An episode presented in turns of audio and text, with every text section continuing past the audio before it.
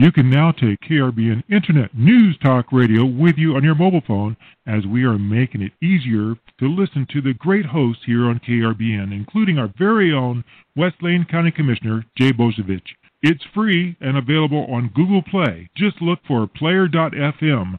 That's player.fm and search for KRBN. Live from Lane County, Oregon, it's the Boze Noze Show with your host, West Lane County Commissioner Jay Bozievich. And now, here's Jay.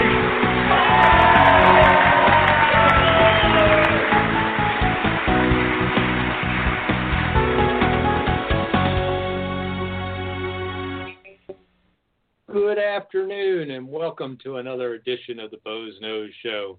I'm your host, West Lane County Commissioner Jay Bozievich, and we're coming to you live from beautiful downtown Elmira, where it is actually gorgeous outside. Get one of those rare weeks where you know it gets really cold night, but by the end of the afternoon, it's drop dead gorgeous outside, and uh, clear blue skies. Just beautiful day outside. Wish I could enjoy it, but I've been busy commissionering all day and doing various other things, and now I'm doing a radio show. But we're not here to talk about the weather so much as to talk about all sorts of things that are happening in, in our county, our state, and the nation. And we'll talk about whatever you want to talk about because the whole point of this show is to get folks call in and change the topic if they want, talk about things that are on their mind or comment on things I'm talking about. So if you want to get in on the conversation, just dial 646 721 9887. Press 1. That lets Robin my call screener and producer extraordinaire know you want to get in on the show again, that's 646 721 9887. Just press 1. So, lots to talk about today. And, you know, holy whatever, you know, cap, spend, and tax, uh, we've got three of those bills now in the, in the uh, Oregon legislature. The uh, House just introduced their version of that. Um, and there was already a governor's version and a Senate version, so that makes three versions of the uh, cap, tax, and spend, because um, they really uh, the House explained introducing their version is they wanted to be more transparent, provide more process. So they're going to have one hearing on a 177 page bill. and then expect that to be satisfying everybody. It's like why don't you let the voters vote on it? You know, you know, why are you in such a rush? Why are you trying to push this through? It's like really interesting. So, and tempers are short up there. Uh, the uh, Republic, House Republicans didn't show up for an evening session that was hastily scheduled um, by the Speaker last night, which is kind of a rare thing. And to punish those that didn't show up, she took away the chairmanship uh, from one of those Republicans, the co chairmanship of a subcommittee of Ways and Means, but an important one because it may be one of the ones that has the cap, tax, and spend bill go through it. Hmm. He thinks there might be reasons why they were pulling Republicans off committees. Um, so, uh, you know, that bill continues to have legs up there. Doesn't matter that, you know, nearly 10,000 people showed up to, against it, and only you know, a little more than a thousand showed up in favor for that rally. Um, doesn't matter they're hearing from those folks daily. Doesn't matter that they don't have any economic analysis of the impact of that to the state government or to the state economy, let alone what it will do to local governments. You know, we're going to be spending money on this as Lane County because it's going to raise all of our costs to provide services for the people of Lane County. Can you imagine what it's going to do to concrete and asphalt costs for our uh, roads department? What it's going to do for the you know the cost of um, you know gasoline and other things that you know for our service providers, for our deputies to drive around. You know, it's it's going to cost us more, but there's nothing in this bill to compensate local government for that additional cost. So it's an, a, a hidden unfunded mandate to local governments as part of this bill, let alone what it's going to do to some of the rural economy, and particularly my district. Um, it's going to really hurt the timber industry because the timber industry, you know, is pretty energy intensive in the harvest and milling process. Pretty carbon negative in the growing process, but you know, when you, to get those logs out of the forest and into the mills and mill them, and then move that that lumber to, you know, the the end sales people, and and then put it in your house, all that takes energy, and this bill will raise the cost of all forms of energy. Um, in addition, you know, my district, you know, on the coast has become heavily dependent on tourism, and and that's because they basically have shuttered several mills down in the Florence area because that area was dependent on U.S. Forest Service timber harvest, which has gone almost to zero on the Siuslaw National Forest. So there's virtually almost nothing coming out of the forest there that's not private uh, forest. So those mills that were down there along the Siuslaw River, as you drive to Florence or drive, you know, Highway 36 a little bit north of um, upstream of Mapleton, you can pass five different mills that have been closed down in that area. And because of that and the lack of um, any sort of, you know, there's, you know, the salmon cannery's gone away a long time ago, so there's no real fishing industry down there. Florence has become dependent on two different things for its economy tourism and retirement, you know. And as you raise the cost of living, it makes us a less desirable state to retire in. Particularly seeing our tax structures getting even less desirable. You know, I mentioned that how much you need uh, or, or, how much um, .net website at the end of my last uh, Boze Noze show, and we are one of the most expensive states to retire in across the entire U.S. You know, in the top five nationally. So that's going to, you know, if we keep going that direction, you know, that's going to hurt Florence as a retirement community. In addition, um, you know, they've made us dependent on tourism. Well, how many people are going to drive all the way to the coast when gasoline goes up by another 60 or 70 cents a gallon?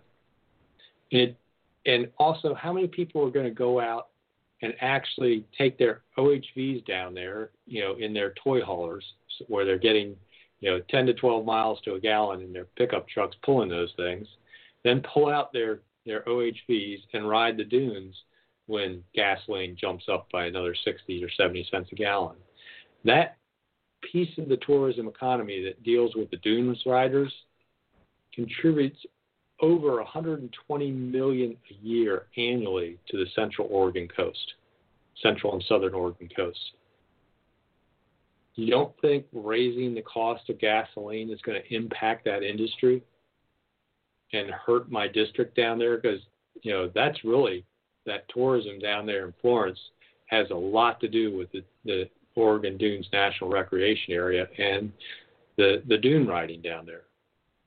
It's got a lot to do with folks that haul their RVs over there and, and camp at the various campgrounds like Cedar RV resort that I stayed in last weekend with my uh, RV. So uh, it's it's a bill that is going to really hurt my West Lane district. Not to mention what it's going to do for the, the seed farmers out around Junction City and driving up the cost of their everything they do, the inputs to growing and getting a crop in, out of the ground. Which, by the way, farmers are pretty damn smart people. They've got a lot of gray matter. Uh, I can tell you that because um, farming is no longer um, a non-technical activity.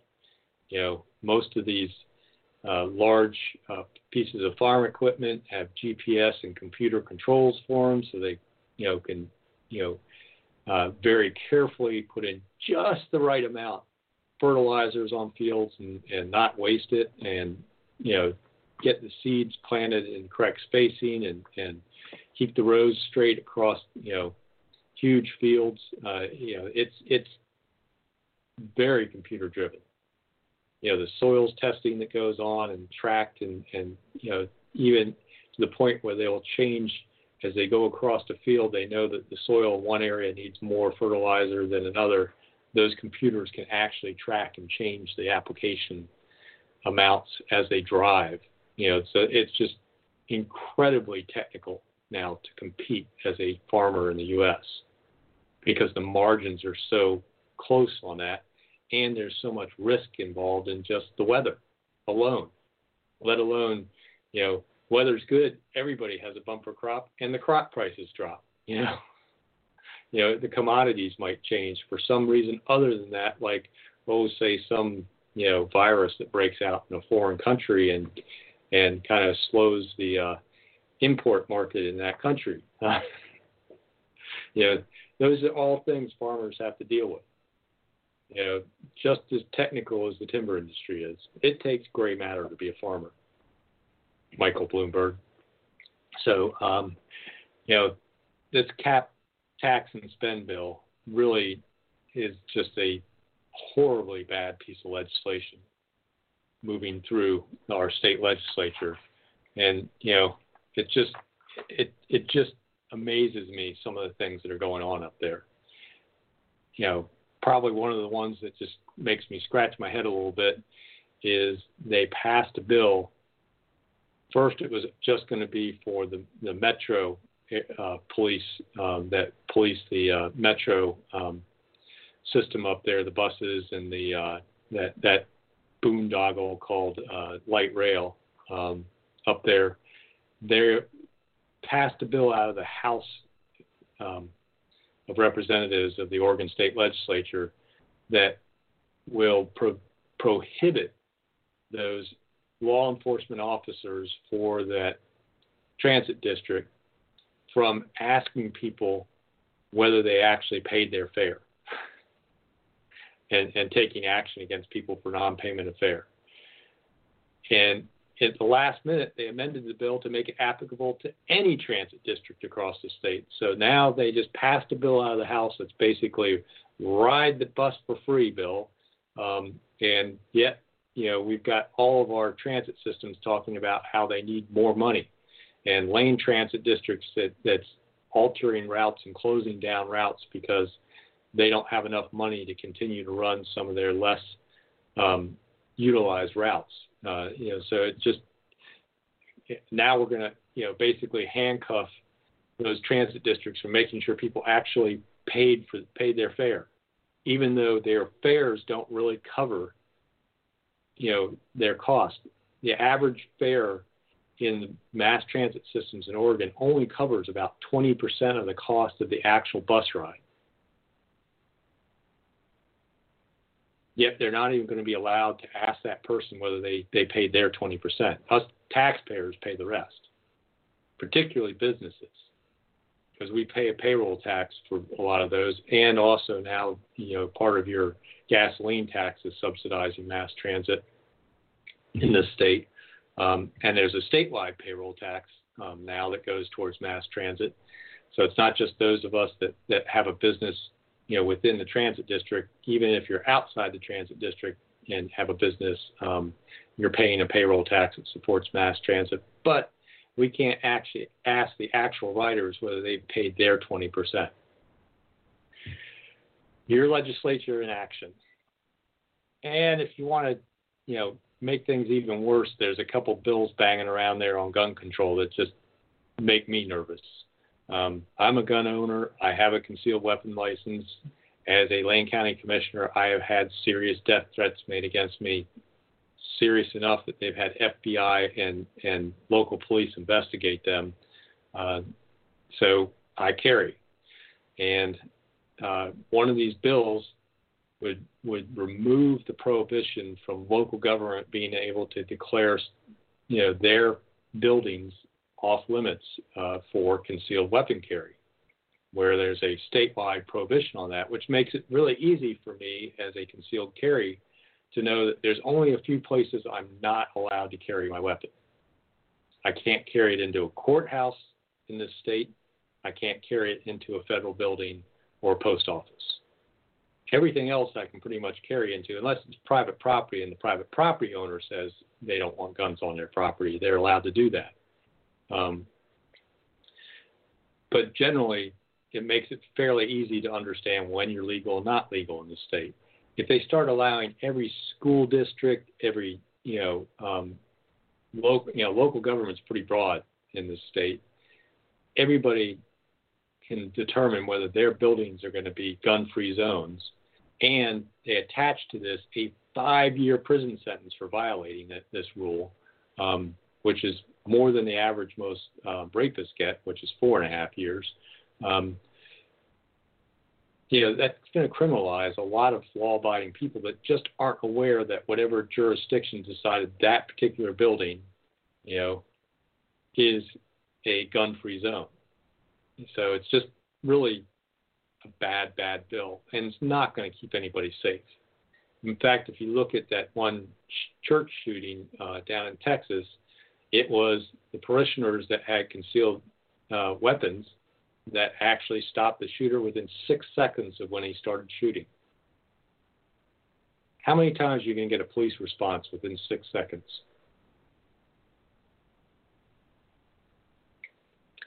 Name the last time a, a legally concealed weapons license carrier actually committed um, violence with his handgun. Can't, can you? This is a this is a a bill looking for a problem to solve that's going to criminalize a bunch of people and make it really difficult for concealed weapon uh, carriers like myself to know when I'm legal. And then when if you find out that you suddenly can't go in a building and you need to enter that building, you know, then you're stuck with do I, you know, do I store my weapon in, in the car? Cars, you know, are notoriously easy to break into, and because you have to go back to your car, possibly it's easy for somebody to see that you're stashing it.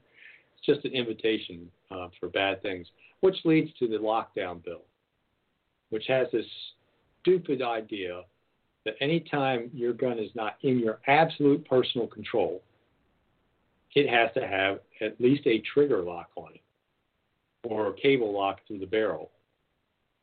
Now, neither of these devices, uh, you know, can stop you from actually loading the weapon, you know, completely, uh, and depending on what the weapon is. Um, but the trigger lock, in particular, doesn't stop you from loading and chambering around.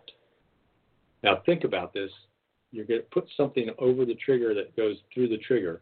If that thing's loose at all or jiggles, and you're able to actually load a magazine and chamber around, and you've got this device that you then have to unlock, you know, possibly to, to get, you know, that accident waiting to happen or what, it's an unsafe bill. Not to mention, it doesn't make particular allowances for um, people like myself, no children in the household, um, I've got a fully fenced yard, four large dogs, an alarm system on my house. I'm not allowed to actually have my gun accessible to myself and my wife in my house under that bill. And then, and then it makes you a criminal if you're victimized. If perchance somebody comes in your house and steals your gun safe and breaks it open, which has happened multiple times in multiple places. Gun safes are just like anything else, they can be uh, defeated. And then somebody uses that weapon in the process of crime, it makes you liable for that. Makes the victim of a criminal act a criminal. Somebody steals your car and runs somebody over. Are you liable for that? because more people die by cars than guns. But you know, I haven't heard them, you know, do a vehicle lockdown bill, and then also maybe make it legal for uh, local jurisdictions to ban vehicles in, in certain areas. You know, without really defining you know what those areas are and clearly being able to see that. So just a couple bad gun bills up there in the legislature too, bouncing around one of the reasons why I'm kind of looking forward to maybe the the the, the supermajority will push things just a little too far, and the minority will walk from Salem and, and take vacations in Boise and other places, and um, we'll stop all this madness now, because it seems like the supermajority is truly abusing their power up there in Salem. Kicking people off of committees, uh, setting hearings with moments notices, you know, uh, dropping 177 page cut and stuff amendments to a bill. The, the evening before the hearing on that, and then moving it out of committee that day. Tell me everyone on that committee read all 177 pages in that 24 hours. So, you know, lots of fun stuff going on legislature. And just to stay with them just a little bit longer, there's a bill up there, House Bill 4001, which uh, would provide some uh, funding for some of these homeless shelters, of which Lane County might actually get some of it. Now, folks might remember that there was this court decision in Boy, you know, that involved the city of Boise, the Ninth Circuit Court, that the Supreme Court decided not to hear, so it has standing as as setting precedent. It basically says um, cities can't arrest people for sleeping in public areas if they don't have a shelter for them to go to, a non-religious shelter. Um, so it puts a lot of burden on cities to try and provide these shelters so they can enforce any of their non-camping and public property rules. Um, House Bill 4001 has a lot of support across the state because it kind of it does it's going to kind of help solve some of that problem and provide some funding for cities to set up these shelters and start you know resolving some of that issue and maybe dealing with some of the um, you know the camping in public and some of the you know issues that come along with that when people are actually out where they don't have facilities and everything else. And, you know, we don't have to talk about that too much. But somebody got the bright idea to try and stick something in that bill that would have codified um, the Boise uh, court decision, not knowing whether the court decision will ever get changed by uh, follow up cases or might get taken back up by the Supreme Court. I mean, they denied hearing it this one time, but it can be challenged again. Um, and they were actually going to put something in there that basically would have really um, made a state law following that court decision, which would have just been a bad thing to do.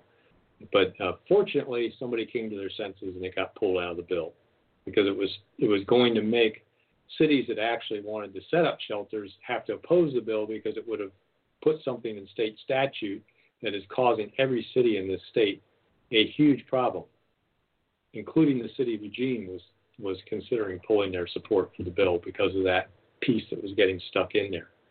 Um, that's just you know crazy stuff happening up there.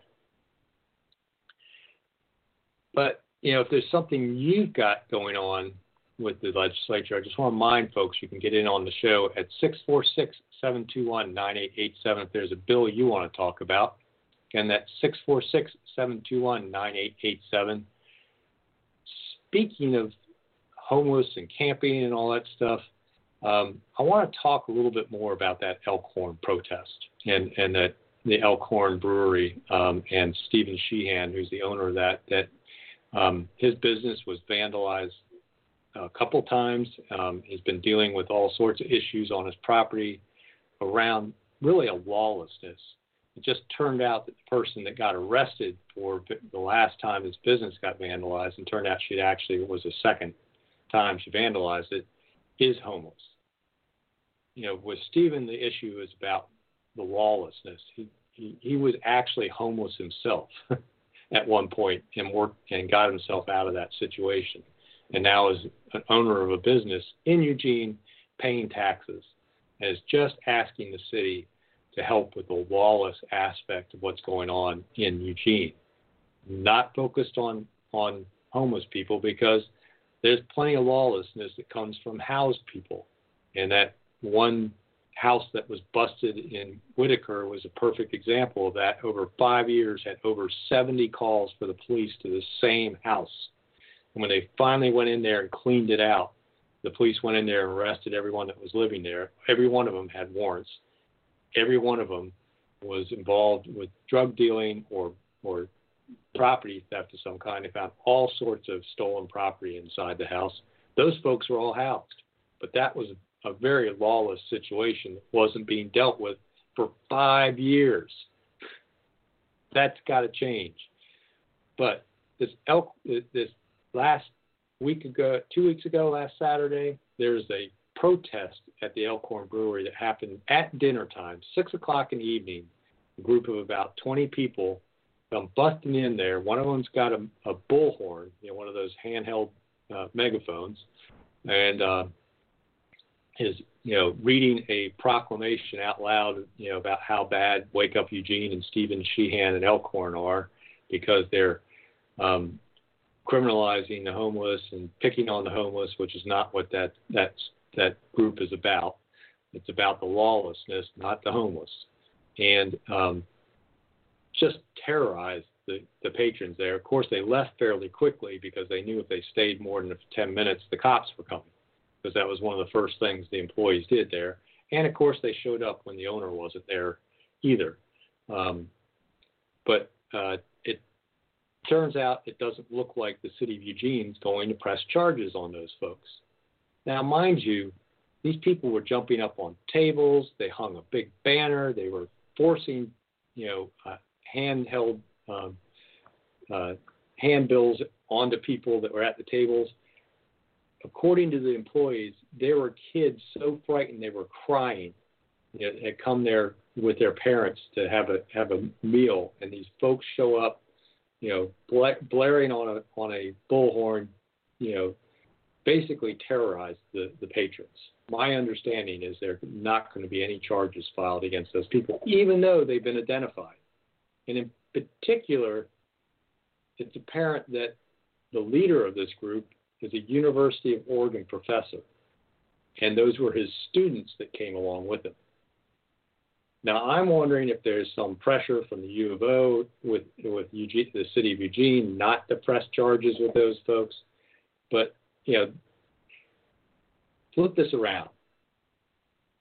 What if the folks from the, the Eugene Wake Up got together, held a protest at one of the camps that's occurring along the sidewalks of Eugene, and and showed up at six o'clock in the evening after dark with a bullhorn and started, you know, handing out handbills to everyone that was there at the camp and and reading aloud from a bullhorn, wait, you know, disturbing everybody.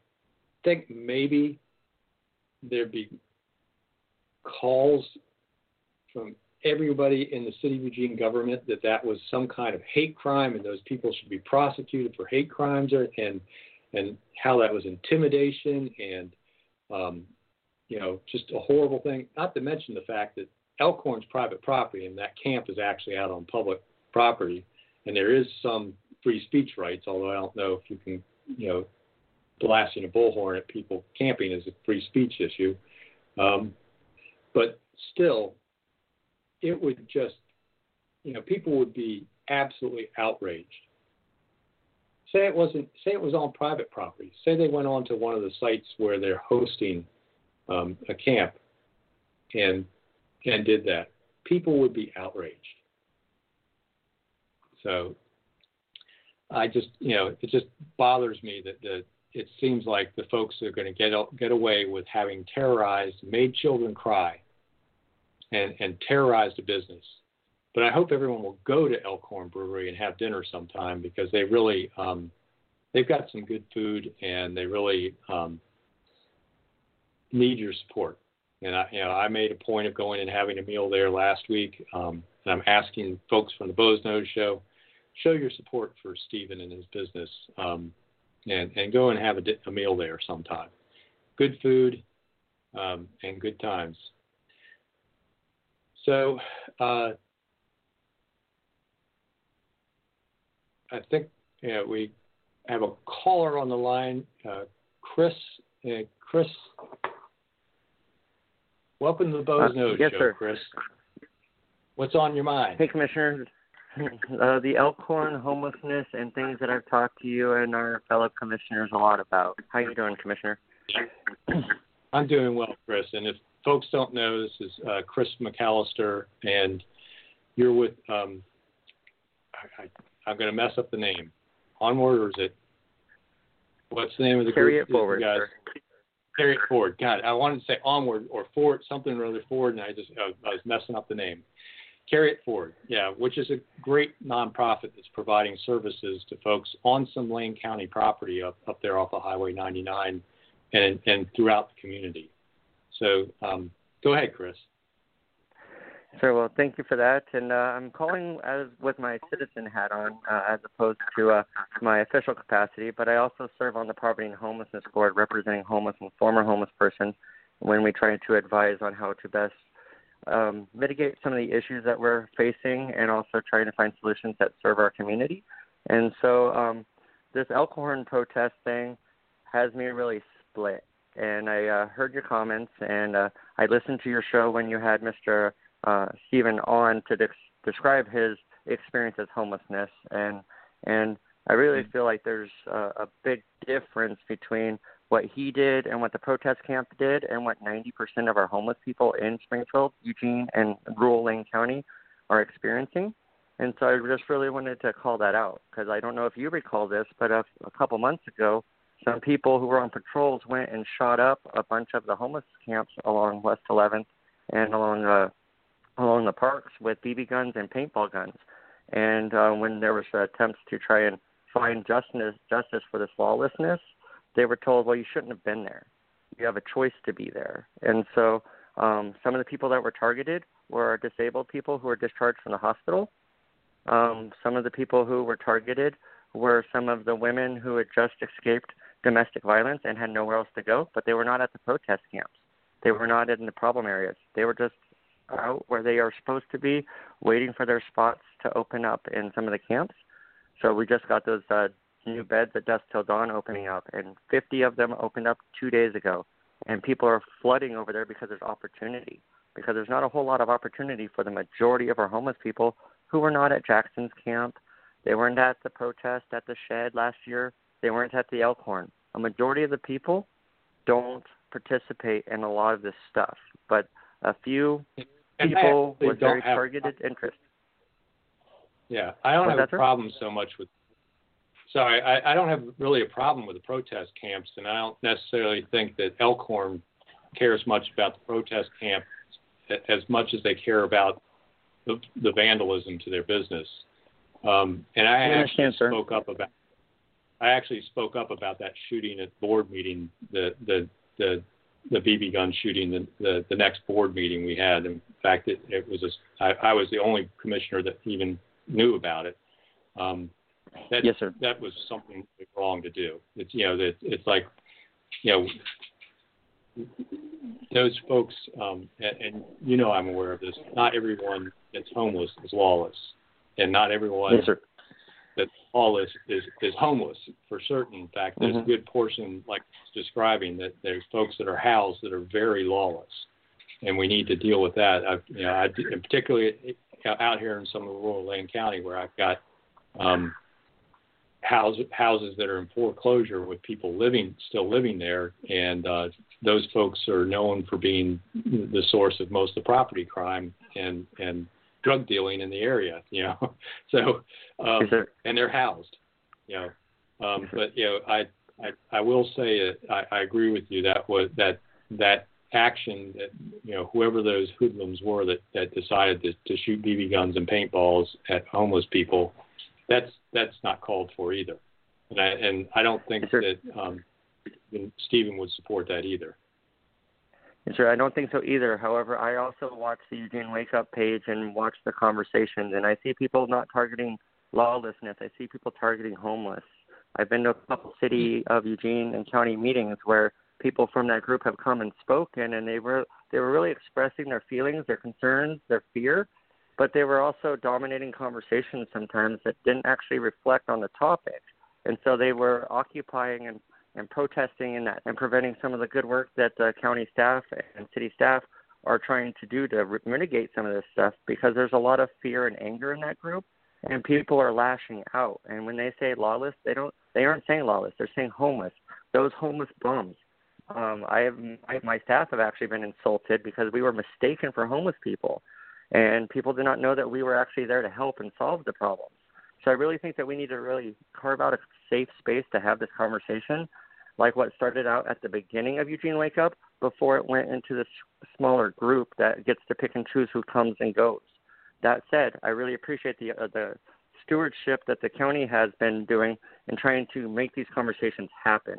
And I really think that the solution is integrating our communities into the entire solution process, not being able to pick and choose what we want in this community and what we don't want in this community when we know the needs are there. I know that I told you the story about the gentleman who died that we took care of. He was on a fast yeah. track to success, but then he fell out, and there was no way to capture him. So we have to really build safety nets. And I think that your your talk about the O&C dollars uh, is uh, using the Oregon and California county dollars for positive things. We could build housing with those dollars, sir. We can really utilize those dollars when we get our voice back by being able to ask for more of our our federally uh, um, collected dollars for those forests. But we need to use them in a way that actually builds towards our future. Because right now our plan doesn't account for 90% of our people who are being priced out or pushed out due to economic and other things. And they have all their stuff too. A lot of your gun argument applies to a lot of the rights and needs of the homeless people too, because they don't get to go where they need to go or where they should go. They end up being in compromised spots where other people get at risk. So I just wanted to say thank you for continuing to speak out on some of these issues. Yeah, yeah. I just, you know, I, I agree with you on, on much of that, and I'm actually getting ready to talk about O&C lands here uh, shortly because um, that was one of the topics I wanted to get to next because I've got a couple uh, exhibits I'm going to be showing over my shoulder um, if, on the Facebook Live feed. Um, but yeah, it is, you know, there's a, a lot of facets of homelessness. Um, what I was mostly wanting to talk about was that that, that particular protest at Elkhorn and and the, the trespass that was involved, the intimidation that was involved, and how how wrong that was, just as wrong as it was to shoot paintballs and BB guns at people. You know, yes, you know although that that's assault, this was just mere intimidation and trespass. Um, and if it had been done against any group other than a bunch of people in a restaurant, you know, if it had been against some protected class, would have been considered a hate crime. You know, so it it that that's what I'm trying to. I, I agree. Both actions were wrong, and some and and we need to to um, separate the issues somewhat. There's there's a an issue about law enforcement and criminality, and then there's a separate issue about homelessness and, and dealing with that, providing services. And uh, I appreciate the work you guys are doing, and really happy that you're able to utilize that piece of property on 99 as, as a base. And um, you guys do good work. Thank you very much, sir, and uh, have a good rest of your afternoon. All right. Thanks for calling, Chris. So you see how Chris McAllister was able to jump in the conversation here on the Boze Noze Show at 646-721-9887. So if you want to, you can do the same thing. Uh, 646-721-9887. Just press 1, get in on the Boze Noze Show.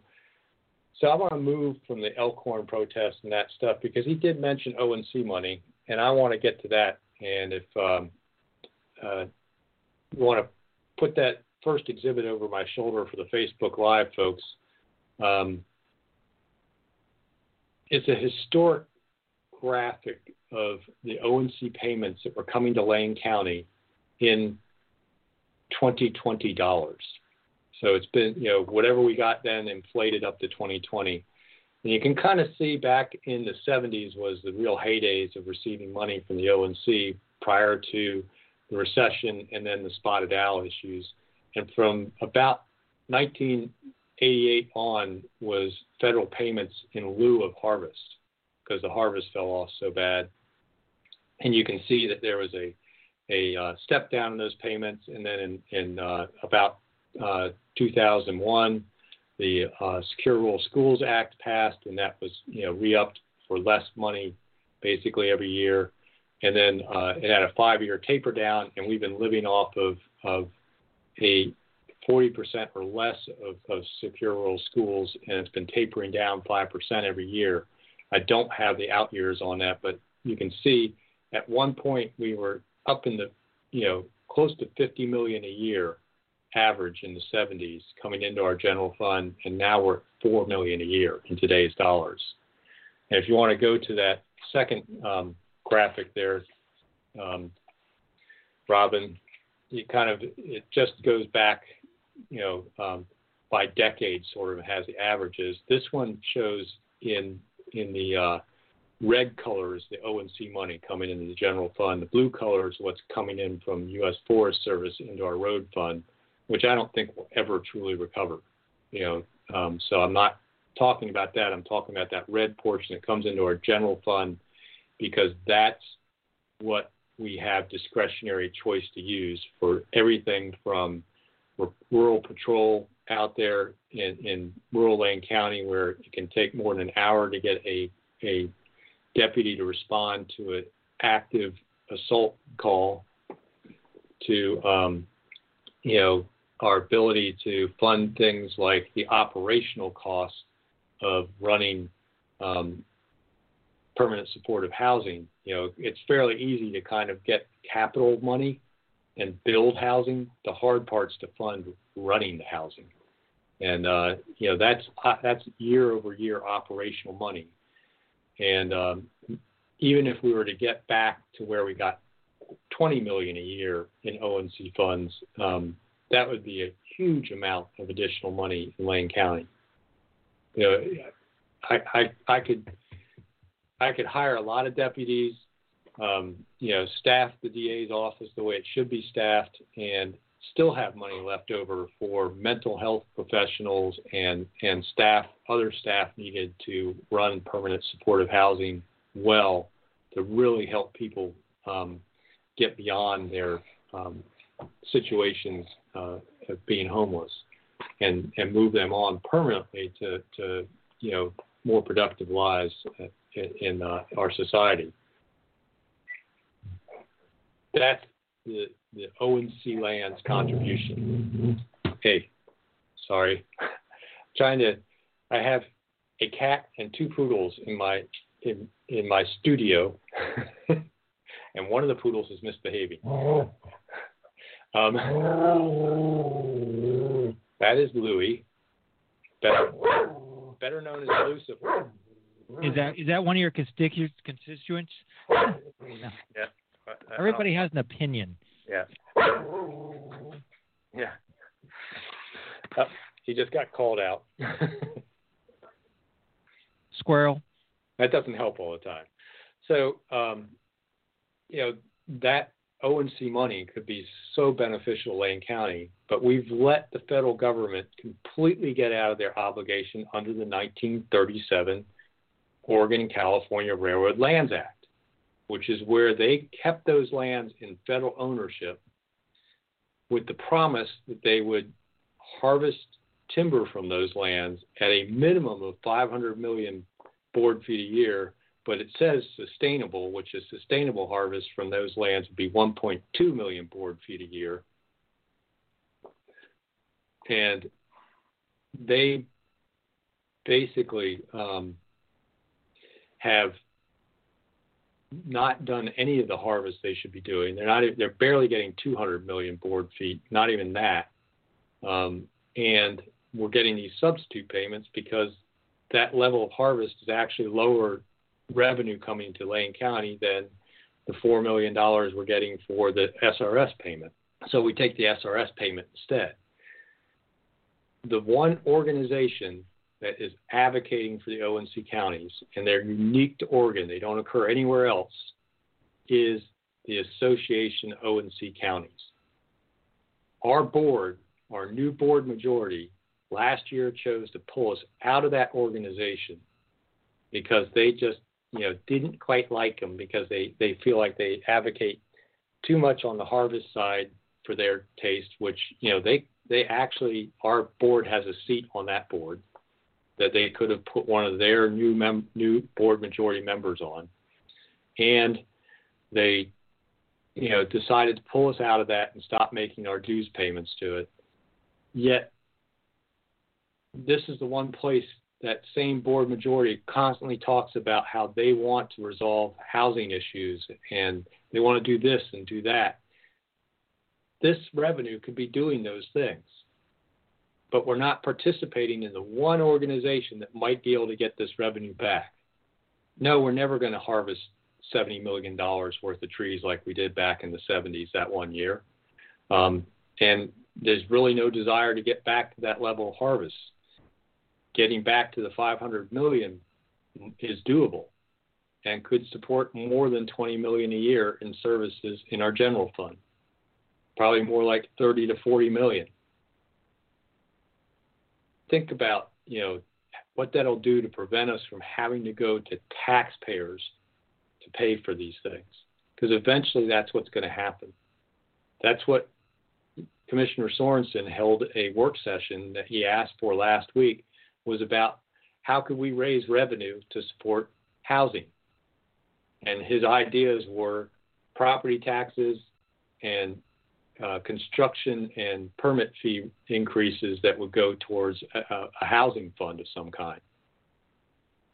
They could be using O&C revenues for that, but they took themselves out of the one organization fighting for those revenues. And a, an organization that helped us get back millions of dollars in sequestered money that was sequestered un, unnecessarily and, and, and illegally, but it was that organization alone that figured that out. So, you know, our dues have, we've made up our dues paying for that or, you know, the, into that society, into that association, just with the sequestration money we got back. So, you know, as you hear people like Chris talking about everything we need to be doing for the homeless, and some of them are, are really important things like the permanent supportive housing where we're making permanent change and doing intensive case management for those folks, not just enabling, you know, um, folks to, to stay homeless, uh, actually moving them towards permanent housing. Um, that stuff takes money and the O&C would be getting those lands in Lane County the federal government owns to actually be productive in paying their fair share towards the services that Lane County provides. That's why the whole O&C Act was set up. Was they recognized that we could not collect taxes on federal land. So they were going to harvest timber and pay us 50% of those harvest receipts for us to provide local services on that land we couldn't tax. So next time you hear you know a county commissioner in Lane County talking about how they'd really like to do this but we don't have the resources, ask them about why we're not members of the Association of O&C Counties and why we're not pushing for our Oregon and California railroad lands owned by the federal government, managed by the Bureau of Land Management, to be either harvesting or setting up some way of paying their fair share. $4 million a year is not their fair share of taxes. Historically, it should be somewhere in the 30 to 40 million range. It needs to get back to that.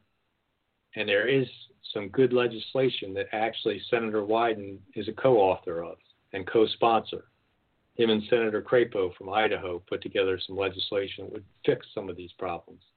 Set up a trust with the federal government where the trustees would have a fiduciary responsibility to meet the obligations of the O&C Act. Um, that's would be very important and, and a long-term solution that, that you know would get us away from you know an annual vote of whether they're going to include that in the budget or not. So really need Lane County commissioners get us back into that association so we're back at the table in the conversation. Because unless we're a member of that association, we're not at the table. So everything gets tied back to that revenue. When we lost that revenue was when we had to cut our subsidizing of our permit department and our parks department and make them standalone departments that have to, you know, fund themselves. So our permit fees and, and land use fees are higher than any jurisdiction in the area and any county in the state.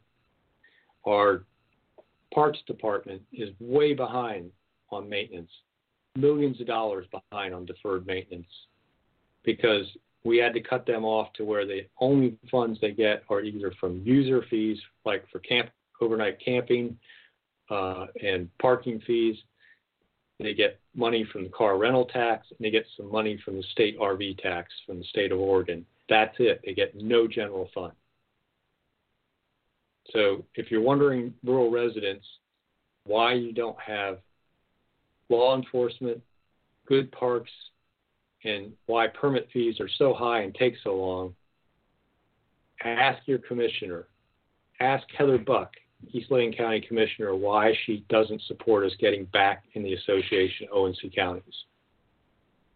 We had another 30 to 40 million a year in revenue. We can fix those problems. Don't know if we can fix all our problems. Things have gotten more expensive over the years, but we sure fix a lot with 34 million a year without asking for you to raise your property taxes without raising the cost of housing by putting on a construction excise tax.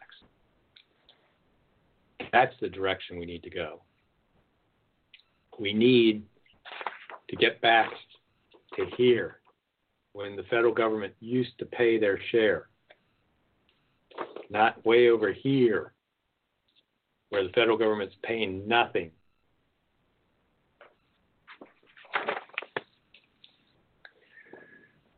So climb down off the soapbox for a minute. And I just want to let, and it's the first time I let Robin know this, I am going to be in Washington, D.C. area next week during the Boze Noze show, and I will be flying back from D.C. the following Wednesday. So I am hoping maybe I can do a shortened version of the Boze Noze show maybe next week and give you a quick report from the belly of the beast uh, so to speak. Actually, I'll be visiting family the first part of that week, so I won't have a whole lot to say from Capitol Hill. The the from Friday through the following Wednesday, I will actually be at the National Association of Counties Legislative Conference, which they also do a lot of lobbying at Capitol Hill during that time. So even though I'll be flying back from D.C. during the Boze Noze show um, that first week of March there, um, the following week, I'll give you a full report about what, what's going on in D.C. and my trip back to D.C. on the Boze Noze Show. But next week, I'll probably do a very, very short update, maybe uh, on the Boze Noze Show, because we're going to be talking about some interesting things like the uh, performance auditor and uh, uh airports and other things at, on at, at the uh, Board of Commissioners next Tuesday which I'll be telephoning into uh, from back east uh, uh, for that particular. So it's like even though I go take a couple days to go visit family, I'll still be a commissioner because you're never not a commissioner. So I was trying to look at my little list of things I want to talk about today, and I've rolled through a whole lot of stuff. And just want to remind folks we got five minutes left in the Boze Noze show, so you can still get in on the conversation like Chris did. Change the topic to anything you want. 646 721 9887. And just press 1 if you want to get on the conversation. At 646 721 9887. Just press 1 if you want to get on the conversation here on the Boze Noze show. And uh, we can talk about whatever you want to talk about. And I know Robin wanted to talk a little bit about red light cameras and uh, speed trap cameras or whatever you want to call them that City Gene's thinking about going ahead with. You want to bring us up to up to speed on that, Robin? Well, I just found this out today, and one of the local television stations commented on it. Um, Salem, I guess, is getting three more red light cameras, and these cameras have the ability to also record your speed. So they're saying that if you're doing 10 miles over, it'll get you for speeding. And I guess the Eugene City Council is considering that uh, for the Eugene area. Uh, Springfield is not, at least according to the television program. puppies. Yeah, puppies. Anyways, um, I'm not an advocate for, uh, which means it's feeding time. I'm not an advocate for RoboCop. I, yeah. In my opinion, and uh, in the opinion of uh, friends and family who have been in law enforcement, you don't you don't catch felons by taking a picture of them and e- and mailing them a, a citation. No, no. Yeah, I much prefer actual police presence. You know, there, there's a lot to be said for that. Well, Yes. also the opportunity to face your accuser. Yes. Yeah. I'm just getting pestered to death here. In the last minutes of the Boze Noze Show, what people, you know, folks that are fans of the Boze Noze Show know I have standard poodles, but probably what they don't know is normal feeding time is five o'clock. So towards the end of the show, they sometimes get a little antsy. You're saying that the show's gone to the dogs. Yes, the show has gone to the dogs here. and the cat's still sleeping in front of the radiator. Oh, hello. Hello, Louis. Oh, you look. Say that again. Talk. Speak, Robin. should should I mention the S word? Uh, he's not as in tune to it, but you could try. All right. Squirrel. No, they didn't quite. They didn't quite get it. Squirrel. Now he's sort of looking. Yeah. Uh, right, ladies and gentlemen, the Boze Noze show has gone to the dogs. yes, it has. They're calming down now. Yeah. Louis left the room. Louis, who's better known as Lucifer. Uh, yeah, or Louis Loudmouth. Um, Anyways, no, that that's something. Uh, Portland's got it, Salem's got it, Ferd has it, and it's we we don't want it. Yeah, I, yeah. I managed to get myself one of those tickets up in the state of Washington a few years back. I turned red on on on a red. I turned right on a red light, you know, Uh-huh. right red, and didn't see the. It was right off the highway. I was going to try and find a gas station. I was almost out of gas because I got stuck in that damn Seattle Tacoma um, traffic. So I turned off the highway in in a little town there, and you know they had a separate right turn lane, so it seemed like it, and there was absolutely no traffic coming, and so you're looking to the left. Well, they had a sign up off to the right that said no no turn on red, that you don't see. And I made the right turn, of course, and I get the ticket. And you could see in the photo they sent you, absolutely no traffic. Yeah. So it was a perfectly safe turn, but but it was posted, and I didn't see the posted sign. You know, it's just like that seemed like entrapment to me. You Well, and also um, shortening the duration of the yellow light, where this quote unquote engineer got in big trouble for doing a time study. well, and and they basically said you can stop most red light running by adding a couple milliseconds to those those yellow lights. Exactly. People enough time to, and what they do a lot of times when they install those cameras is they do the opposite. They shorten the yellow light. Yeah. And what a lot of people don't realize is that the the cameras, the city and state does not own the cameras. It's a private private company that owns it, and the city and state and counties or whoever uh, contracts with them gets a percentage. And once they take a picture, then it's supposed to get forwarded over to law enforcement, who then decides to follow through in the mail, and the registered owner then has to prove whether or not they were the ones and um, they can contest it or say no i wasn't depending on how good the, the picture was Yeah, yeah, which is one of the reasons why I tell folks, you know, ask me about, you know, speeding out in some of our rural areas. Why can't we use um, speed cameras and all that? Is they do require somebody to look at the damn film. yeah Can't, they they can't just automatically send you a ticket. A law enforcement officer has to review that and make the decision to issue a ticket or not. well Okay. in portland And, and then there, that's the person that goes to court if you actually take that ticket to court.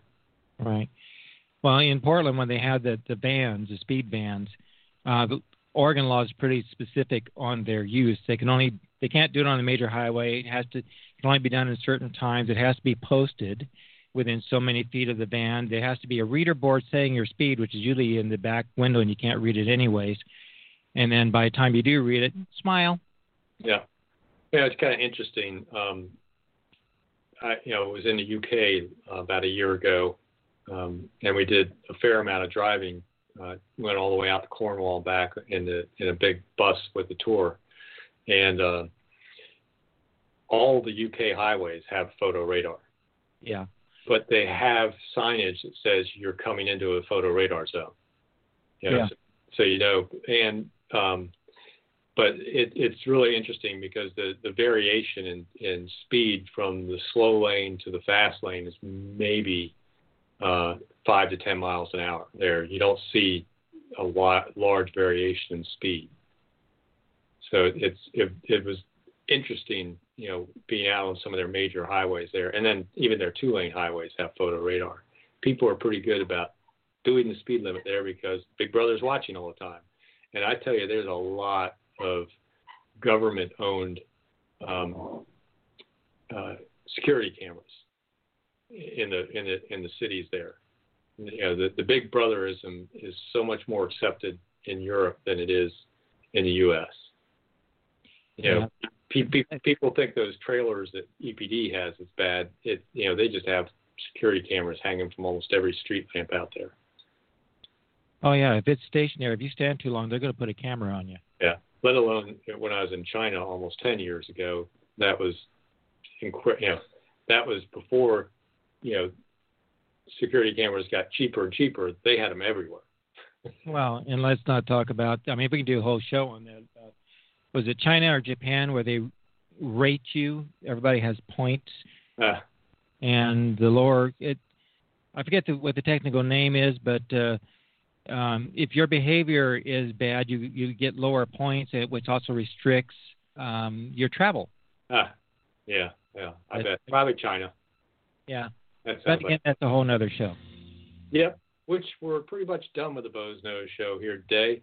Thank you for listening. Uh, I'll be back next week, probably for an abbreviated version of the Boze Noze show, coming to you live from the east coast of the United States, somewhere outside of Washington D.C and I will uh, bring you up to date on what's going on there. And I'll be then I'm going to probably miss the show or have to redo the show on Thursday of the following week. Well, I'll talk to Robin about that.